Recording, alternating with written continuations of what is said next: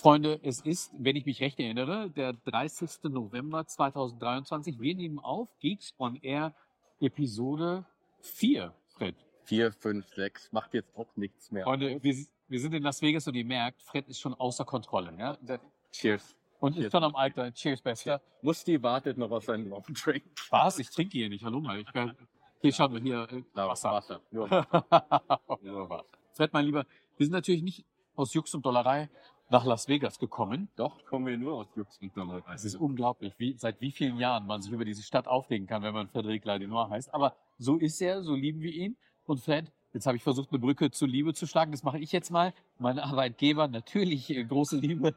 Mein Arbeitgeber hat hier natürlich die große jährliche Messe, die AWS reInvent veranstaltet. Morgen ist der letzte Tag, zu dem dann aber auch schon viele abgereist sind, muss man sagen. Meistens so am Donnerstag, da wird es Genau. langsam leerer, da sieht man morgens, kommen die Leute mit ihren Koffern angerollt zur Konferenz. Stimmt. Konferenz, ich weiß nicht, was die offiziellen Zahlen sind, aber das ist natürlich 50.000. Ja, ne? das sind, ist eine, keine kleine Konferenz. Wir haben darüber schon zu Geek Week Zeiten und zu Geeks und er, glaube ich, auch immer wieder mal gesprochen, Fred. Das ist ja etwas, wo in verschiedensten Casinos in Las Vegas Vorträge stattfinden, Keynotes der diversen Größen, die man so kennt. kennt. Ich weiß, den Werner Vogels, den ich wenig, aber du umso mehr kennengelernt hast. Okay. Adam Selipsky als Geschäftsführer hält Vorträge. Swami macht die Swami. AI-Keynote. Menschen, mit denen ich viel zusammenarbeite, Max Peterson, der jetzt VP Digitale Souveränität macht, Dave Brown, der EC2 Live. Also es findet sich alles mit Rang und Namen ein und natürlich auch alles, was am Ende tatsächlich Dinge umsetzt oder Produktverantwortung genießt. Vielleicht machen wir nicht zu viel Reinvent, weil ihr wisst, äh, das ist ja unser Spiel und Spaß eigener Podcast. Das heißt, ich werde nicht immer über Amazon und AWS erzählen, aber vielleicht picken wir uns ein Produkt aus, über das wir sprechen oder eine Serviceankündigung. Dann lasst uns unbedingt nochmal über OpenAI sprechen. Das war ja mein kleiner Zwischenstand für euch, Freunde, dass der Fred und ich demnächst halt eben die Goa 4 aufnehmen. Und genau zu dem Zeitpunkt gab es ja den großen Meltdown bei OpenAI, wo Microsoft dachte, oh mein Gott, jetzt schlagen wir zu und dann konnten sie doch nicht so wirklich zuschlagen oder dann eben doch. Und dann picken wir uns vielleicht nochmal, Fred, ein drittes Thema aus. Aber das können wir ja ganz ad hoc machen. Das sehen wir dann, wenn die Rip-Eyes angekommen sind, wie wir uns danach fühlen. Aber ja, lass uns ein bisschen kurz zu Reinvent reden. Ich bin auf jeder Reinvent gewesen, mit einer Ausnahme. Ist Seit wahr. der ersten, 2012, als Werner Vogels und Jeff Bezos zusammen auf der Bühne saßen und Werner Bezos Werner oder Werner Bezos interviewt hat damals, 2012. Da waren, glaube ich, 3000 Leute hier oder so. Das war noch ganz klein. Da war Amazon eigentlich. We're fine, awesome. Great, thank you. Or actually, you know why? Oh, Freunde, Oh. da muss ich nochmal äh, unsere Bedienung abgreifen. Steve braucht noch seinen Drink. Ähm, Aber Sie war- waren auf der ja, Bühne? Auf der Bühne waren, saßen die da. Ich glaube, das erste und einzige Mal, dass Bezos wirklich auf der Reinvent war. Das weiß ich jetzt gar nicht. Das kann ich auch nicht sagen. Aber das war halt damals schon immer im Venetian, im Sands Convention Center. Heute ist es so, das übernimmt. Und auch vor Covid war es so, das ist Mandalay Bay, ganz weit weg auf der anderen Seite vom Strip. Da im Win gibt verschiedene Veranstaltungen, im Encore direkt daneben. Früher war es sogar noch im Mirage oh mein Gott. gegenüber, war Veranstaltung. Aber das muss ich natürlich vorstellen, 50.000 Leute. Vegas ist halt eine der wenigen Städte, die 50.000 Leute in Hotels unterbringen kann. Das geht sonst fast ja nicht. Einmal das, Fred, und auf der anderen Seite, es laufen ja parallel andere Konferenzen. Ne, also im Convention Center läuft gerade, Freunde, irgendeine große äh, Marihuana-Konferenz. Da finden sich dann auch illustre Gestalten, habe ich heute in einem anderen Diner dann lang und breit mitreden dürfen, ein, die eben auf das große Geschäft hoffen, Ja. wenn die Biden Administration dann entsprechend Regularien noch weiter lockert. Anderes Thema. Lass uns kurz dazu sagen, dass in Vegas passiert sowas öfter, dass andere Konferenzen laufen. Oh Gott, Früher war es immer so, für, für CES lief gleichzeitig die Adult Video Convention, die Porno Convention. heißt die ABC oder AVN? AV Nicht, dass ich es wüsste. Musti weiß das. Ich Kennt das aus seinen alten. Zeiten. Das war immer witzig. Das waren auch dann halt die Techies. Früher noch viel geekier, als es heute ist, die CES. Und dann die Adult Video Leute. Ja, ich glaube, die Messe gibt es sogar noch. Die gibt's noch. Habe ich gehört. Aber zurück Nicht zum, gleichzeitig zur CES. zurück zum Ernst des Lebens. Fred, ein Thema, was, glaube ich, viele überrascht hat, vielleicht aber auch nicht. Mich hat's ehrlicherweise überrascht, weil ich an anderen Themen arbeite. Ich habe intern immer wieder mal was davon gehört. Jetzt ist es mal öffentlich und ich wusste nicht, dass das so weit gedehnt ist, ist AWS oder Amazon Q. Der weiß, ob es AWS oder Amazon ist. Die Leute, Amazon PR wird, PR wird sich sicher bei mir melden und sagen, was richtig ist. Das macht ihr nämlich gerne. Das ist Ähm, lustig. Amazon Q, nicht QAnon. Aus allen Oh mein Gott. Buchstaben, die sie Oh hätten aussuchen können, mussten sie Q machen. Auch zu OpenAI ist Q ja auch ein Thema. Q Sternchen. Gehen wir nachher drüber. Aber okay. Amazon Q. Und es ist eigentlich in vieler Hinsicht die Antwort, Amazons Antwort zu den ganzen Co-Piloten bei Microsoft zum Beispiel. In vieler Hinsicht. Es geht sich einfach darum, man kann die Daten von allen Daten im Bereich, im Geschäft werden zusammen in Q reingebracht und können dann ChatGPT-mäßig ausgewertet werden. Man es gibt verschiedene Varianten dazu. Q für das, Q für hier. Ähnlich wie bei Microsoft es den Copilot für, keine Ahnung, in Teams gibt, den Q-Pilot für Dynamics 365, sowas. Das macht Amazon halt so ähnlich. Genau, ich möchte das gar nicht mit Mitbewerberangeboten vergleichen, Ja, nicht wahr? Das äh, als guter Amazonian ist man nicht äh, competitor-driven, tatsächlich so.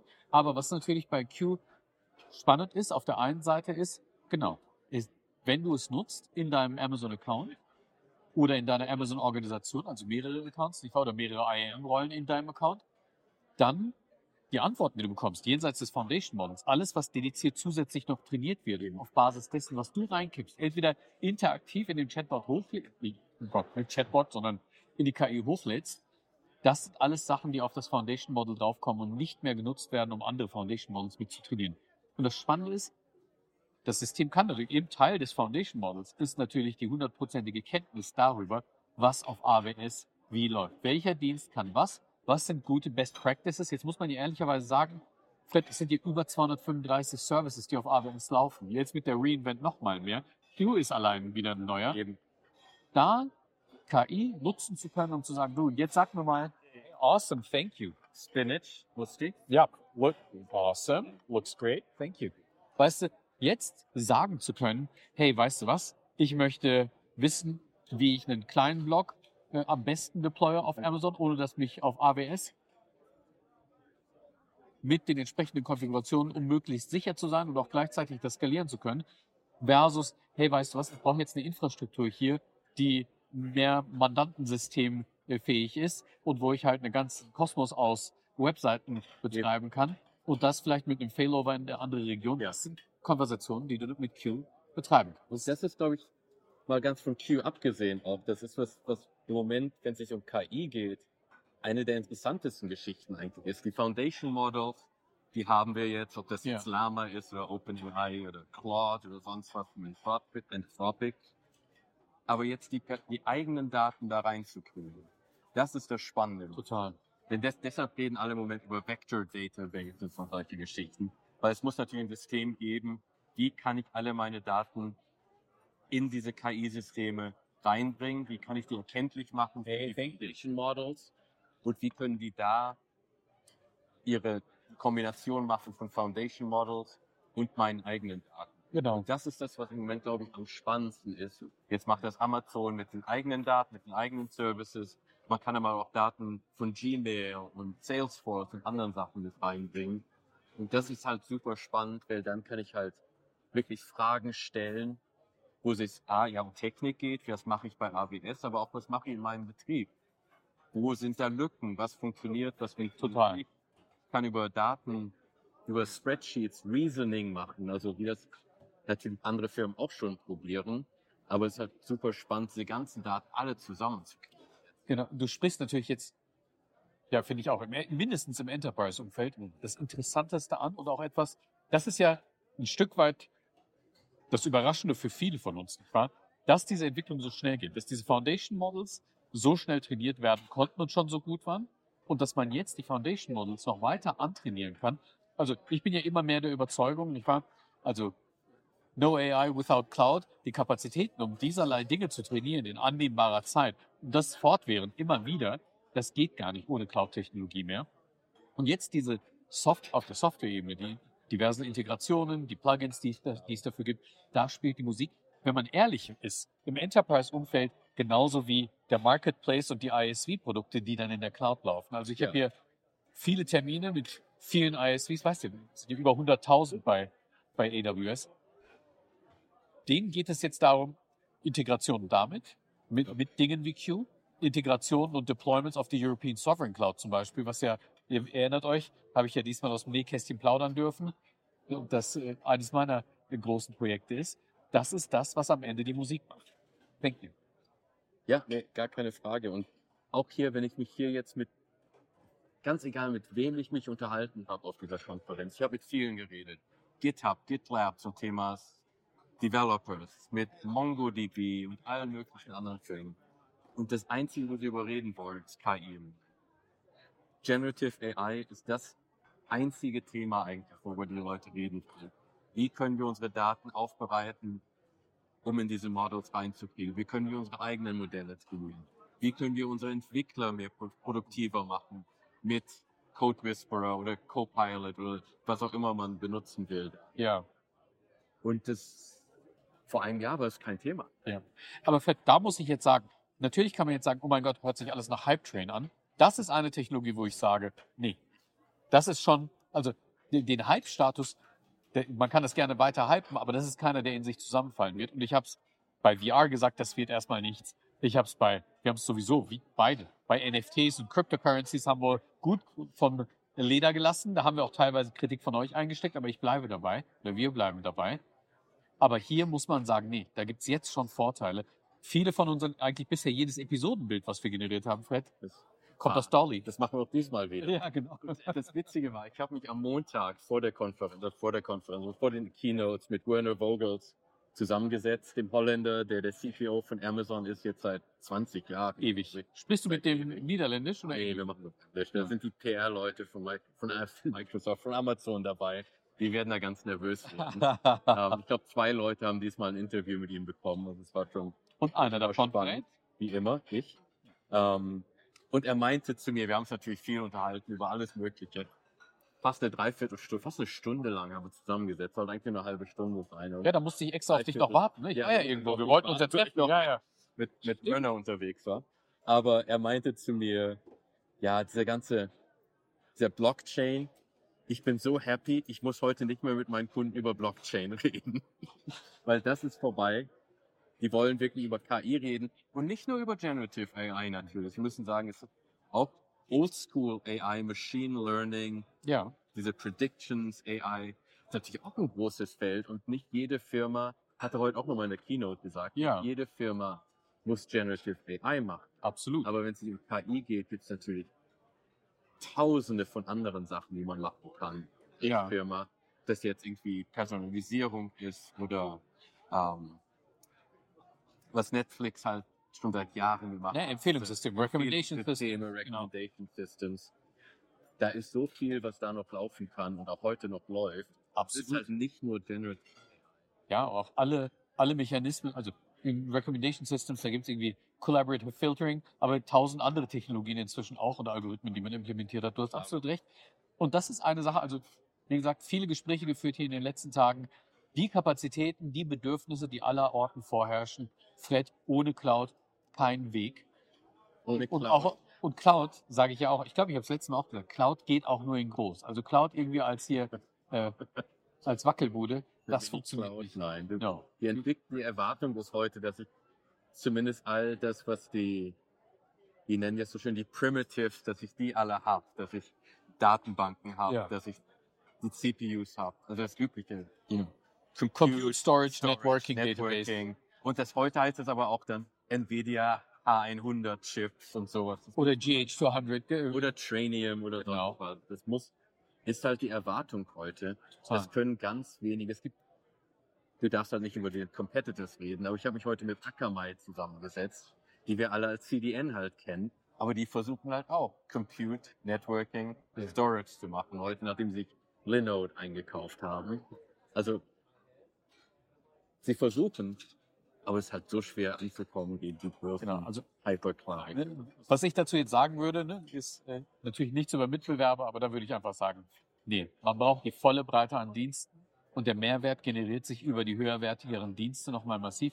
Compute, Storage, Database, Networking. Auch da gibt es Feinheiten, die man erstmal können muss. Wenn man sich, weißt du, ich habe viele Gespräche auch geführt, wenn es um European Sovereign Cloud geht, darum, wieso es in Amerika zum Beispiel schon früh, also ist ja jetzt über zehn Jahre her, GovCloud gab. Und die GovCloud, wie es sie in den Staaten gibt, die würde man heute, würden wir nicht mehr so bauen, weil zwischen der GovCloud seinerzeit und dem, was heute European Sovereign Cloud oder allgemein AWS global ist, da ist Nitro, da ist KMS, da ist VPC. Die GovCloud, die brauchte damals einen eigenen Address Space. Das ging ja früher gar nicht. Das waren ja Public IP-Adressen der Cloud. Das ist vorbei. Du kannst in VPCs total deinen eigenen Adressraum aufspannen, noch und nöcher, nicht wahr? Und das ist mächtig und das muss man erst einmal hinbekommen. Aber dann, und erst dann fangen wir auch noch an, hoch im Stack zu gehen. Und du sprichst Nitro an. Ohne Nitro wird ja die ganze AWS Cloud überhaupt, ich meine, wird irgendwie funktionieren, aber das ist einer der schlausten Schachzüge Absolut. gewesen.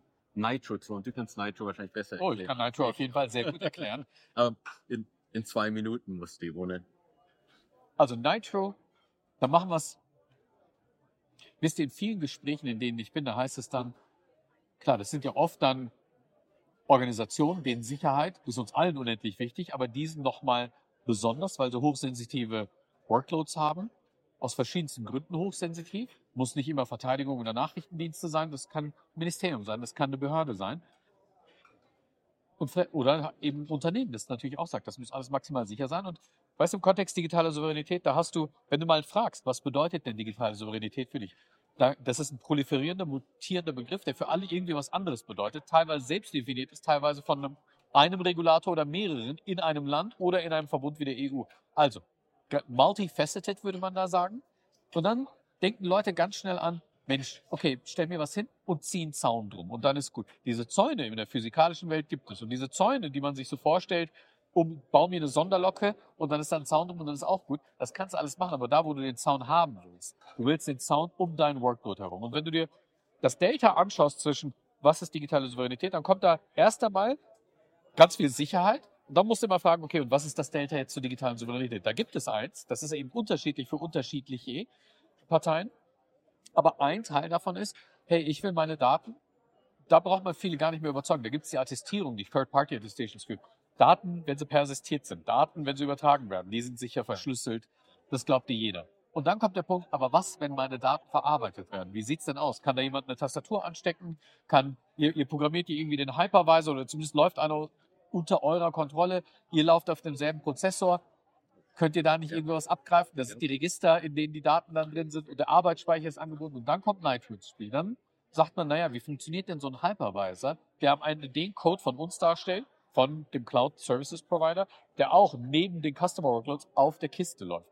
Und da ist das Geniale hinter Nitro, dass der Nitro Hypervisor so ausgedünnt ist und alles, was ein Hypervisor braucht, über diesen digitalen, auf Englisch ist es Mode, was ist ein Mo Burggraben, Ja. über den PCI Express Bus in dedizierte Hardware gegossen ist, dass ganz viel vom Hypervisor gar nicht mehr auf dem Das Prozessor das läuft. Wichtige. Es ist eigene Hardware. Es ist nicht nur Software, sondern es ist eigene Absolut. Hardware, selbst entwickelt. und deswegen auch nicht so locker flockig nachzumachen wie irgendwen. Und der Hypervisor selbst, das ist, ich weiß nicht, ob du das weißt, Fred, aber das ist wirklich abgedreht. Das ist ein sogenannter Quiescent Hypervisor.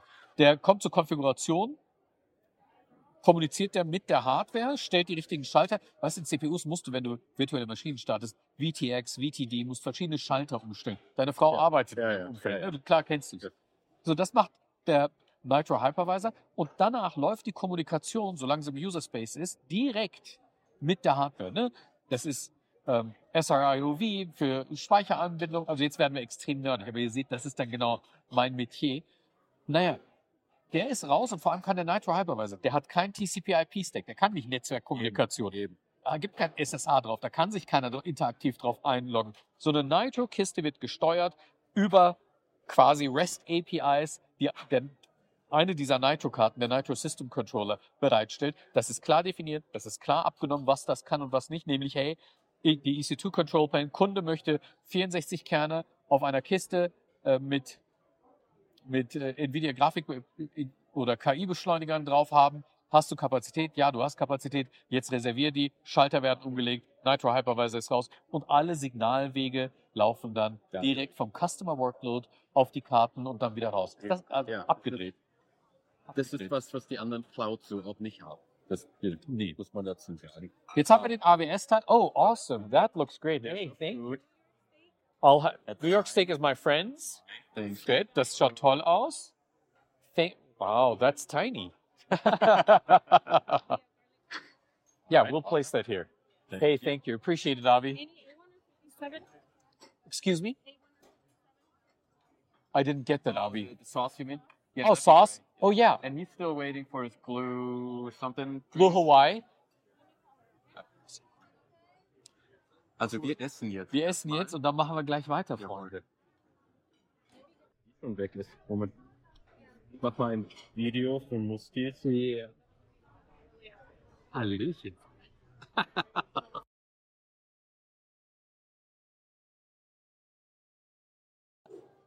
Die Steaks sind weg. Oh mein Gott. Fred, was hast du mir angetan? Ich meine, vielleicht müssen wir zwei Sätze sagen. I'll have the coffee. Awesome, thank you. No, I'm good. Thank you. Fred, du meintest, bevor wir uns jetzt zum Essen getroffen haben, Mustafa, da gibt es, ich meine, wir haben ja schon einen kultigen Laden gemeinsam erkundet. das ist Gordo. El Gordo. El Gordo war ganz toll, aber wir sind jetzt nicht im El Gordo. Wo sind wir denn? Wir sind im Peppermill. Das ist echt ein Klassiker in Las Vegas. Das ist ein Diner, 24 Stunden am Tag auf, mit Bar, was in Diners nicht immer der Fall ist. Neon überall, Mhm. Fake Bäume und Blumen und alles, was man so in Las Vegas erwartet. es fehlt hier nur die Wedding Chapel eigentlich. Aber es scheint ja hier auch durchaus mal als Kulisse für diverse Filme gedient zu haben, glaube Ich weiß gar nicht welche. Du hast ich. Ich glaube sogar Casino. Das Verrückt, ne? wundert mich nicht. Wir sind hier immer oft gewesen. Ich bin letzten Jahr nicht da gewesen. Ja. CES, unser Hotel ist meistens hier direkt an der Straße. Mein Hotel. Im Moment Ja. ist. Die, die glorreichen Spring Hill Suites von Genau. Marriott. Genau. Und das ist hier direkt um die Ecke. Ja. Deshalb, das ist, und der Laden ist voll. Wahnsinn. Deshalb. War jetzt aber auch ganz lecker, ne? So ein Bergfleisch. Gucken wir mal, Freunde, ob wir jetzt noch kohärent irgendwie Sinnvolles Wir sehen, von uns Der gegeben haben. Drink ist fast leer im Vergleich zu. Ich hatte natürlich keinen. Ich Ja. bin ja erkältet ne, nach so einer Konferenz. Das heißt, äh, ich mache hier, trink die Hälfte. Ja. Fred, wir haben viel über die Messe gesprochen, über die Reinvent. Lass uns noch mal kurz OpenAI Revue passieren lassen, denn das war, finde ich, fast genauso glorreich an Dynamik wie mit den Stonks, die wir zu, zu Covid-Zeiten Ja. tagtäglich verfolgt haben. Das war ja auch super lustig, aber auch äh, Werte einer gewissen Dramatik nicht. Da ging es auch um viel Kohle, diesmal ging es auch um viel Kohle. Absolut. Und GameStop ist auch wieder, die Aktie ist hochgegangen heute, 20% Das Prozent. habe ich echt nicht verfolgt. Also OpenAI war ja das absolute Chaos.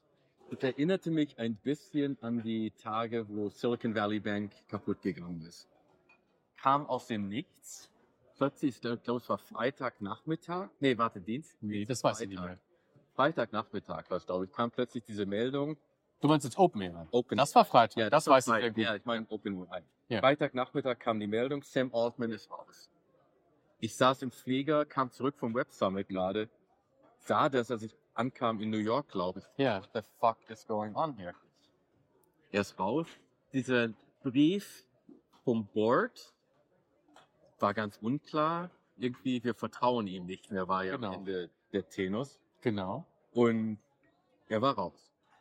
Der war raus. Dann gab es ja schon auch Meldungen, dass der Ilya Sutskever, dass er das, die Nachricht in einer Video, Ja. einer der, der Chief Scientists. also sicherlich aktuell bei OpenAI einer der größten Köpfe, sicherlich einer der wichtigsten Köpfe, dass er Boardmitglied, Chief Scientist, wie du sagst, die Nachricht in einer Videokonferenz auch noch überbracht hat. Mhm. Ja, es war totales Chaos. Und habe ich hier bei der Konkurrenz, hier bei der Konferenz mit jemandem geredet, der mit dem Ilya und dem Adam D'Angelo, der im Board ist, der Chef von Quora, Ja.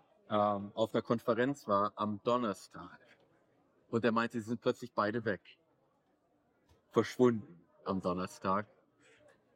Es war also schon in dem Moment klar, da läuft irgendwas. Mhm. Denn das ganze Wochenende halt diese Spekulation, was ist los, was Total. passiert. Und hört von keinem, was wirklich. Der Sam Altman sagte, ich weiß auch nicht wirklich, was los ist. Das Board sagt, ja, er musste weg. Dann die Spekulation, warum? Ist plötzlich GPT-5 zu schlau geworden? Denn das ist ja so, bei, Op bei OpenAI hat ja ein sehr merkwürdige, äh, ja, wie soll man es überhaupt beschreiben? Es ist, das, es ist Non-Profit und Profit.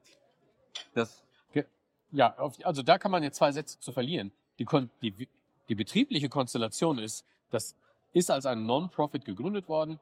Leute wie ein Musk haben da Geld eingesteckt, auch nicht zu knapp. Ich meine, ob das, was er da offiziell sagt, stimmt, weiß man nicht, aber es geht trotzdem um Millionen. Ob es jetzt 100 sind oder ob es 10 sind, sei mal dahingestellt. Der hat Geld da reingesteckt. Da war, es war halt im Konglomerat oder im Wahn oder in der Genialität eines Musks eine der vielen Dinge, die er gemacht hat. Und dann hat er sich, ich glaube, er hat ja sogar den Ilya dazugeholt, wenn ich mich Ja. recht erinnere, hat den Ilya Sutskever da eingestellt und hat gesagt, okay, ihr forscht jetzt an Dingen, die im besten Fall zu einer AGI führen, also allgemeine General Intelligence, nicht wahr? Und das soll dann der Gesellschaft zugutekommen. Punkt. Da ist gar kein großartiges Businessmodell dahinter. kein Businessmodell dahinter. Nun hat aber Microsoft Milliarden in die Firma gesteckt und da ist jetzt ein Businessmodell dahinter, den ChatGPT, was vor einem Jahr, hier- genau heute vor einem Jahr rausgekommen ist übrigens. Echt? War das am 30. Heute ist der über der Geburtstag. Wow. Totale Überraschung, hat ja auch bei OpenAI keiner erwartet, dass das so ein Hit gewesen wird. Ist jetzt aber ein Businessmodell. Sowohl die Consumer-Version, wo die Leute ja 20 Dollar bezahlen, und natürlich die APIs und Ja. die die Developer benutzen und die Microsoft benutzt und alle anderen auch. Das heißt, das Businessmodell ist jetzt da. Da es war immer irgendwie eine Friktion zwischen der Mission, wir machen AGI und machen das für die Welt Mhm. zum Guten und wir machen ein Business. Ja. Nun ist Sam Altman immer ein Business-Typ gewesen. Obwohl er war bei Y Combinator Business. aber da habe ich zwei, drei Fragen für dich, Fred, weil Sam Altman, wenn man sich den so anschaut, das ist einer der größten Namen im Silicon Valley inzwischen, muss man sagen. Der gehört zu einer jungen Riege, und jetzt kommt die, kommt die meine persönliche Beobachtung, an teilweise sehr accomplished, aber teilweise finde ich auch flitzpiepigen Personen. Und jetzt wird's, jetzt wird's ganz riskant, weil Leute wie ein Brett Taylor zum Beispiel, der Google Maps federführend mitgemacht hat, der Friendfeed gemacht hat, der bei Die- Facebook, Facebook. CTO war, genau, der bei Salesforce hoch erfolgreich war, bis hin zum Benioff Co-CEO Ja. wurde. Und dann weiß man ja, wenn man für Benioff Co-CEO wird, dann ist, sind die Tage gezählt. Dann ist er da auch raus. Den zähle ich zu der Riege derer, die schon wissen, was sie tun. Und dann gibt es so einen Sam Altman. Und dann merkt man schon an meiner Gegenüberstellung, da bin ich nicht der Überzeugung. Der hat halt irgendwann mal Looped, glaube ich, gemacht. Loop, Loop war damals Foursquare-mäßig, Govala, eine Ja, der ja, ersten. Geolocation-Apps. Genau.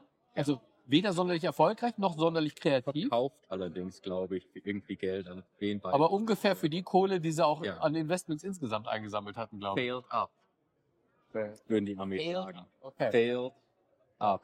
Ich glaube, das ist irgendwie so Und- 30 Millionen eingesammelt Ja. für 40 verkauft. irgendwie. Von Loop Mhm. zum Chef von Y Combinator. Da war er President. Ja. Dann ist aber jetzt, wissen wir, irgendwann auch der Paul Graham, der Gründer von, von, äh, von, von Y Y Combinator, ist dann irgendwann auch nach England, aus England nach Amerika geflogen und hat ihn gefeuert. Ach so, wurde er gefeuert. Das wusste ich nicht. This here. Sure. Problem. Thank you. Here. Awesome. Thank Thank you. Thanks. Thank you. Ja. Danke Leute, ihr zahlt. Sehr gut. Sehr gut. ähm, ja, das kam jetzt raus über Das wusste die ich gar nicht. Wäsche kommt Great. jetzt langsam Das ist ja toll. Red. mehr oder weniger gefeuert worden bei Y Combinator. Okay, guck. Und ich habe ihn für eine Flitzpiepe gehalten, ohne das zum Beispiel zu wissen. du? Okay. Ich habe ihn und ich habe ihn auch auf der Disrupt auf der Bühne Ja. zusammen mit äh, Breck Brockman, wie heißt der Brockman? Stimmt, ich habe sogar ein Bild von dir gesehen auf TechCrunch, Ja, wo du, ja, ja, ja, richtig, richtig. Damals war ja noch nicht klar, was aus OpenAI werden würde. Ging sich halt immer um AGI. Artificial General Intelligence und so damals. Es war noch zur Zeit von GPT 1 oder 2 dann. Da war nicht viel. Ja. Ähm, und ich war nie von ihm überzeugt. Ich war nie Wir halten es jetzt fest. überzeugt. Weder der Frederik noch der Mustafa waren von Sam Altman überzeugt und trotzdem macht er Karriere. Aber er ist ein Smooth Operator in Ja. irgendeiner Form. Nun sagen mir die Leute, die ihn kennen, er macht sehr viel, er kümmert sich erstmal um sich selbst. Bisschen Self-Dealing dahinter. Ja. Und jetzt war natürlich, wir wissen, in den letzten Wochen und Monaten war er in Saudi-Arabien, um ein Start-up, Geld für ein Start-up zu sammeln, Ja. das AI-Chips machen wollte. Und er hat Humane gemacht, diesen, diesen komischen AI-Pin, den schon alle vergessen haben, Ja. der mal, mal kurz Hype hatte. Oder hier die WorldCoin-Nummer ist doch auch Oder WorldCoin. Okay, müssen wir gar nicht drüber Ne, reden. Irgendwelche Orbs, die irgendwo stehen, deine Iris scannen, Was? sicher nicht die Daten irgendwie Nein, abspeichern. irgendwie noch Krypto dahinter. Genau, Hauptsache Krypto. Und die Frage ist immer noch heute, warum ist er gefeuert worden vom Board? Und Aber warum hat es aber. Er ist ja wieder zurück. Genau. Und warum? Satya Nadella und Microsoft, die natürlich Angst hatten um diese riesen Investition. Wenn statt OpenAI, denn 95% aller Mitarbeiter bei OpenAI haben gesagt, wir gehen. Also auf jeden Fall über 90, Ja. einschließlich ja Boardmember Ilya. Genau. Ja, also nur noch mal in ganzen Sätzen für euch. Die, es gab nach dem Wochenende einen offenen Brief, wo die Belegschaft unterzeichnen konnte, teilweise auch die Leute, die den Altman rausgeschmissen haben, unterschreiben konnte, hey, ihr Board, ihr habt jetzt unser Vertrauen verloren, das der Belegschaft. Wir wünschen uns, haben wir sogar namentlich, unter anderem auch den Brad Taylor genannt, was auch lustig ist, haben namentlich benannt, wenn sie gerne lieber im Board hätten. Und Nat Friedman, Ja. der damals der CEO von GitHub war, ich habe ihn gefragt Ja. und hat mir nicht wirklich geantwortet. Aber wenn er vielleicht geantwortet hätte, Aber als was denn? Als CEO? er war C- als CEO, Ja, als Nachfolger. Ja. Ich habe ihn gefragt, ich kenne ihn schon seit vielen, vielen Ja. Jahren. Sagen wir mal, wenn er geantwortet hätte offiziell, Mhm. hätte er gesagt, da kannst du nicht gewinnen. Da, you can't win. Denn dann haben sie nämlich den, al- den alten, den Ex-CEO von Twitch eingestellt für einen Tag als CEO. der auch noch natürlich vollspurig versucht Ja, hat, ahead of the curve zu sein mit einem, mit einem langen Post auf X. Ja. Nicht wahr? Von wegen, ja, wir werden das aufarbeiten und ich freue mich auf. Das war wohl nichts. Ja, genau, sehr gut. Klasse. Der hat sich positioniert und irgendwie, und jetzt kommt wieder eine Frage, mein lieber Fred, wie du das siehst. Und jetzt ist Sam Altman zurück. Und die Frage ist, ist er zurück, weil tatsächlich die Nadellas dieser Welt so überzeugt von ihm sind? Oder ist er zurück, weil die Nadellas dieser Welt, die da so viel Kohle reingesteckt haben und andere Investoren nicht überzeugt sind von dem anderen, von der bestehenden, sehr wissenschaftlich orientierten oder engineering orientierten Führungsriege? Ja. Ich glaube, ich weiß nicht, ob sie von ihm überzeugt sind. Ich habe nie das Gefühl gehabt. Ich war auf dem Bing Launch damals. Bing Chat. Ja. Im April war das, glaube ich, oder so. Meinst April, Mai, keine Ahnung. Mit unserem Freund Markus Schuler. Und damals ist Satya Nadella auf die Bühne und dann ist Sam Altman auf die Bühne. Die waren nie zusammen wirklich auf der Bühne. Sam hat einfach nur sein, sein, sein Ding gemacht Ja. gelesen, Ja. den Teleprompter, was er lesen Ja. musste, und ist verschwunden. Ich hatte nie das Gefühl, dass die zwei wirklich irgendwie Ja. gute Freunde sind. Dev Day, noch gar nicht so lange her. Nicht so lange her. Dev Day war dann die OpenAI-Veranstaltung. Altman auf der Bühne und dann intonieren ja viele, wir haben über diverse auch im Vorfeld der Sendung gesprochen, aber Altman gehört dazu. Es intonieren ja viele dann äh, den Steve Jobs, die channeln den dann und glauben, sie sind es auch, irgendwie the second or third coming of Steve Jobs. Stand ja ähnlich auf der Bühne, Mhm. Präsentation dominiert, ähnlichen Duktus, Habitus, Mimik, Gestik, Intonation auf, an den Tag gelegt. Ja. Und irgendwann hat ja auf die Bühne gebeten, den aber finde ich fast schon auflaufen lassen. Ja. Das ist die Woche oder die nächste, die, die Woche bevor der gefeuert wird bei Ja. OpenAI. Also lässt den Nadella da ganz komisch ausschauen und auch wieder abdanken. Also so von wegen, ja gut, schön, dass du jetzt da Ja, warst, jetzt ja, kannst du auch wieder ja. gehen. Sehr. Abgedreht, ne? Das habe ich nie das Gefühl gehabt, dass die zwei wirklich, ich, für Microsoft, die haben so viel Geld da reingesteckt. Ich weiß gar nicht, wie viele Milliarden, aber es sind Zwei zweistellige Genau. Milliardenbeträge, die da drin stecken. Die ganze Produktstrategie baut auf OpenAI zum Großteil auf im Moment. Wenn da plötzlich alle weg gewesen wären, wäre das für Microsoft, der, die Aktie von Microsoft ist runtergegangen. Genau. Deswegen. Genau. Und jetzt ist er halt zurück. Deshalb habe ich das Ganze so ein bisschen an Silicon Valley angelegt, äh, Silicon Valley Bank angelegt. Ja. War auch Chaos einige Tage und plötzlich ist alles wieder back to Ja. normal. Und das ist im Moment halt auch der Fall. Microsoft hat jetzt eine Position im Board, aber non-voting oder sowas. Sie haben also nicht wirklich Macht im Board, aber sie haben eine Position bekommen. Und, ach ja, was wir ganz vergessen haben. Ja. Einen Tag lang hat auch Satya Nadella noch den, Ach so, Ähm, das, oh Gott, war das blamabel. Sam Altman eingestellt. Oh bei- Gott, war das blamabel. Mit LinkedIn-Post, ganz offiziell. ganz offiziell. Chaos. Es war nur Chaos und jetzt sind wir wieder am Punkt Null angekommen. Obwohl man sagen muss, die haben an der Unternehmensstruktur jetzt, die haben im Board, berufen die andere Leute, aber nichts fundamental geändert. Und dann ist die Frage, also verschiedene Fragen. Eine Frage ist, oh mein Gott, wie kann sich ein großer Laden wie Microsoft so maximal abhängig von einem externen anderen Laden machen, der denen jetzt eigentlich zur Hälfte gehört, wenn nicht vielleicht sogar Ja. ein bisschen mehr, aber immer noch nicht zu dem Grad durch die Unternehmensstruktur, dass sie da tatsächlich alles bestimmen können. Das ist eine Challenge. Und dann, der Laden macht sich abhängig und der Laden selbst ist aber nach wie vor volatil und fragil. Also auch wenn da jetzt im Board teilweise andere Leute, ein Larry Summers, ein Brett Taylor drin sitzen, ob das so wirklich funktioniert oder nicht. Also ich glaube, dass wir das Ende dieser Geschichte noch nicht erlebt haben. Nein, wir wissen heute noch nicht, warum er wirklich gefeuert wurde. Ich habe alle möglichen, ich habe die abstrusesten Theorien gehört. Eine der Oh abstrusesten war, dass, dass du hast über Q Sternchen, Q Star, Ja. ähm, angeblich ein Modell, das ein, ein, ein, eine Methode, wo die Foundation-Modelle plötzlich planen können, vorausplanen können, was wir heute nicht können. Das sind ja mehr wieder Prediction Engines, Mhm. wo sie planen können, Ja. wo sie sagen können, hey, ich muss hier ein bisschen mehr Energie allokieren für, für irgendwas Besonderes, Ja. was ich machen muss. Ja. Und Mathe machen kann, was vorher noch nicht Ja. Also, oh, jetzt sind wir ganz nah dran an dieser AGI. Und als, als Menschen sind wir jetzt eigentlich schon am Ende. Und da wollen wir nicht keinen Nachwuchs Blofeld als Chef. Genau, das, und da muss halt das Board sagen, nein, das geht nicht. Das hat er uns nicht erzählt, das, das wussten wir nicht. Das ist, alle möglichen Theorien habe ich gehört in letzter Zeit. Ich habe immer noch die Theorie, dass da eher was, schon fast was Finanzielles dahinter stecken muss in irgendeiner Form. Dass das so plötzlich kam, dass es muss irgendeinen Moment gegeben haben, wo sie gesagt haben, wir können es nicht mehr machen. Ja. Wir müssen hier, denn als Board haben die halt, am Ende sind sie halt verantwortlich für das.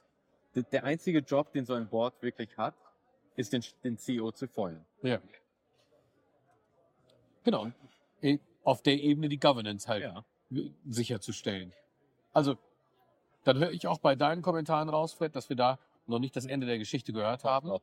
Die Wahrheit, ich glaube, dass die schon noch an den Tag kommt, ist unmöglich, dass das nicht passiert. Dazu geht es ihm zu viel, dazu schauen zu viele drauf. Das sind zu viele Egos. True that. Fred, lass uns ein letztes Thema noch ansprechen. Ich meine, wir sind jetzt rammelvoll, auch ein bisschen angeheitert und wir müssen ja noch diese Sendung dann produzieren für euch, Freunde. Morgen geht auch noch mein Flieger. Deiner auch übrigens? Ja, auch Deiner. Es war sehr schön in Las Vegas. Es wieder. war wunderbar. Ja, wie toll das hier ist. Es war ganz große Klasse. Ohne Peppermill wäre es viel schlimmer gewesen. Also Peppermill äh, halten wir gleich jetzt nochmal die Kamera für die, die zuschauen, nochmal kurz in das Geschäft, damit ihr mal ein bisschen mehr Eindrücke bekommt, jenseits unserer beiden Konterfeis. Aber, Fred, letztes Thema, lass uns vielleicht was aus der Spielwelt ansprechen. Gibt es da etwas, was dich beschäftigt? Komm, bist du zum Zocken gekommen in letzter Zeit? Freust du dich auf etwas? Zum Zocken gekommen. Ich habe die größte Enttäuschung, glaube ich, Oh Gott. Jahres. Oh Gott. Das zwei Enttäuschungen. Oh, Alles wow. ist eine Enttäuschung. Oder hör auf, hör auf. eigentlich sind wir ganz positiv. Starfield, Skyrim in Space, was wir alle seit Monaten erwartet hatten, das auch rausgekommen ist, ja. Was aber überhaupt keinen Spaß gemacht hat. Ist, Wa- Was heißt das? Was macht man da? also wirklich, ist es, Bethesda ist halt Ja, Rollenspiele, genau. klar. Skyrim auf jeder Plattform zu kriegen heutzutage. spiele ich aus der Ego-Perspektive? Ist das so ein Mass Effect? Oder auch 3D-Perspektive. Mass Effect, aber eher Rollenspielmäßig. Jetzt aber mehr Shooter, als es früher mal war. Ja. ID von Doom hat ihnen ein bisschen geholfen. Okay, Shooter. okay. Denn Bethesda hat nie wirklich gut Shooter gemacht. Shoot, Ja. Der, der Shooting-Teil ist vielleicht der beste Teil von, von dem. Aber es ist so oldschool, weißt du, es ist wirklich Baldur's Gate 3, ich weiß nicht, ob du das verfolgt hast. Der Hansi spielt es ganz Ja. glücklich, ja. So schlau gemacht, verschiedene Varianten. Du kannst, es, das, es reagiert, das Spiel reagiert drauf, was du machst, was für eine Party du hast, welche Leute du hast. Ja. Total spannend, interessant. Starfield is more of the same. Grafisch nicht besonders gut. Es war uns versprochen worden. Du kannst auf, es ist halt wirklich Skyrim in Space, ein Rollenspiel, wo du durch die ganze, das, die ganze Galaxie fliegen kannst, Ja. auf Planeten landen kannst und Ja. Du kannst auf die ganzen Planeten laufen, das ist spannend. Ja. Landest du auf einem Planeten, Ja. Basis, ist toll, spannend, guckst dir jetzt was mal an. landest du auf dem nächsten Planeten. The same fucking Basis. Kann ich dann aus diesen Basen rauslaufen? Kannst du rauslaufen. Gibt es andere Basen? Gibt's andere Basen, die genauso aussehen wie die letzte Und dann gibt es da immer. Oh, das ist doch mal bitter. Okay. langweilig. Und die Quests? Die Quests sind so Fetch-Quests. Oh nein. In, Nein. da was, lauf hier Echt so Farming. hol was. Oh die nein. Main Quest ist eigentlich nur eine riesige Fetch-Quest. Und das schade, was so schade ist, die, die Set-Pieces, also Mhm. wirklich, wo investiert wurde, wo wirklich die Levels gebaut Ja. wurden, sind vielleicht eine der besten, die ich in langer Zeit gesehen habe. Aber alles drumherum Das altbacken. altbacken, langweilig, dieselben schlechten Grafiken, wenn du dich mit Leuten unterhältst. Und dann gerade im Vergleich zu sowas wie Baldur's Gate 3 oder auch anderen Sachen in letzter Zeit rausgekommen sind, einfach nur traurig. Oh, ich habe Mensch. vielleicht 20 Stunden gespielt und habe ich mir gedacht, das ist same thing. Oh, wow. Aber dass du 20 Stunden durchgehalten hast, ist ja schon mal was. Das, es ist interessant genug, denn die Main Quest ist nicht so spannend. ja. All die Sidequests, Ja. es gibt zum Beispiel eine, das ist jetzt nicht wirklich ein Spoiler, aber du musst, es gibt halt Piraten.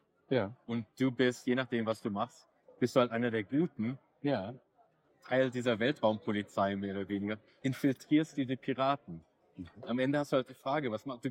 Machst halt für die Quest, du Ja. lernst sie kennen. Ja. Am Ende ist dann die Frage, zerstörst du die Basis, bringst du sie alle um Ja. oder nicht? Was für einen Effekt hat das auf dich oder wie die Welt auf dich Ja, reagiert? natürlich. am Oh, wow. Das ist das Problem. Aber diese, es gibt halt diesen moralischen Moment, wo ihr sagt, Ja. bring ich sie alle um, all diese Leute. Ja. Ich kenne ihre Geschichte, ich weiß, warum sie da Ja. sind. Es hat halt so Momente, die wirklich gut sind und Ja. spannend sind und die dich wirklich vor Probleme stellen. Aber da alles drumherum ist einfach nur langweilig und traurig. Also fatale Chance. Danach hört sich Ja. das gerade an. Absolut. Das für die die andere fatale Chance, Ja. ich kurz sagen, Ja, ja, natürlich. für die Leute, die eher auf Strategie stehen, City Skyline 2, Spielst du das? das neue, also SimCity, Genau. war ja, SimCity, was ja 2000 war ja traurig.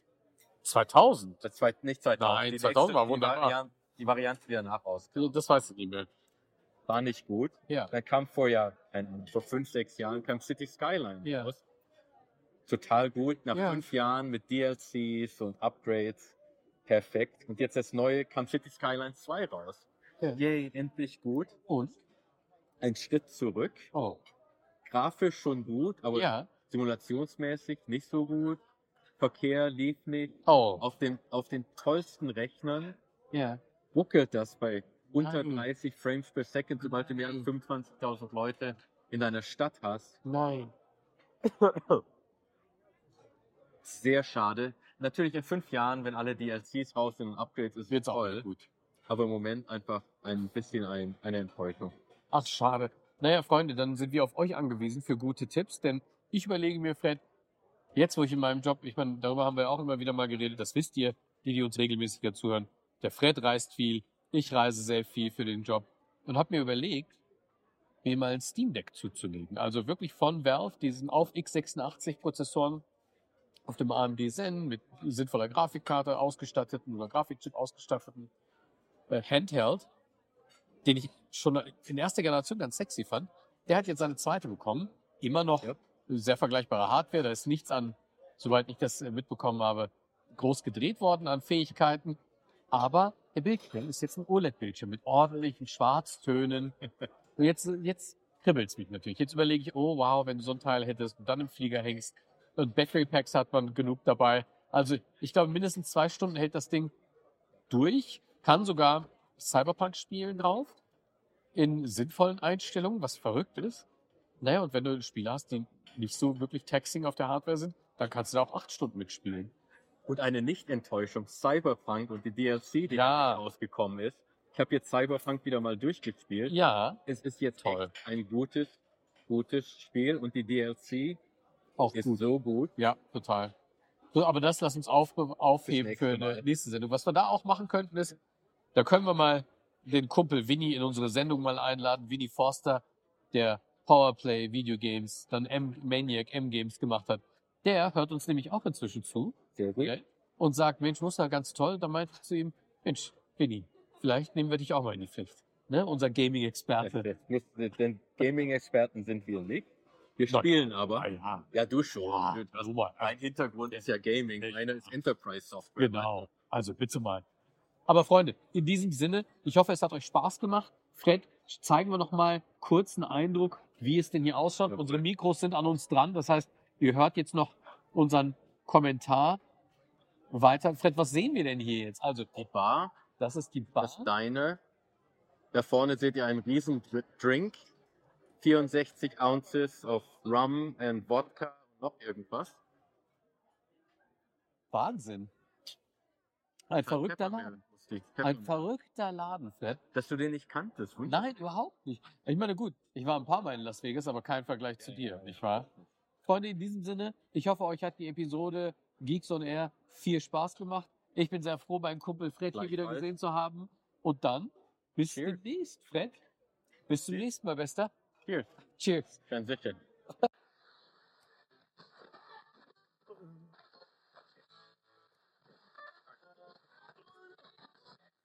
kommt jetzt?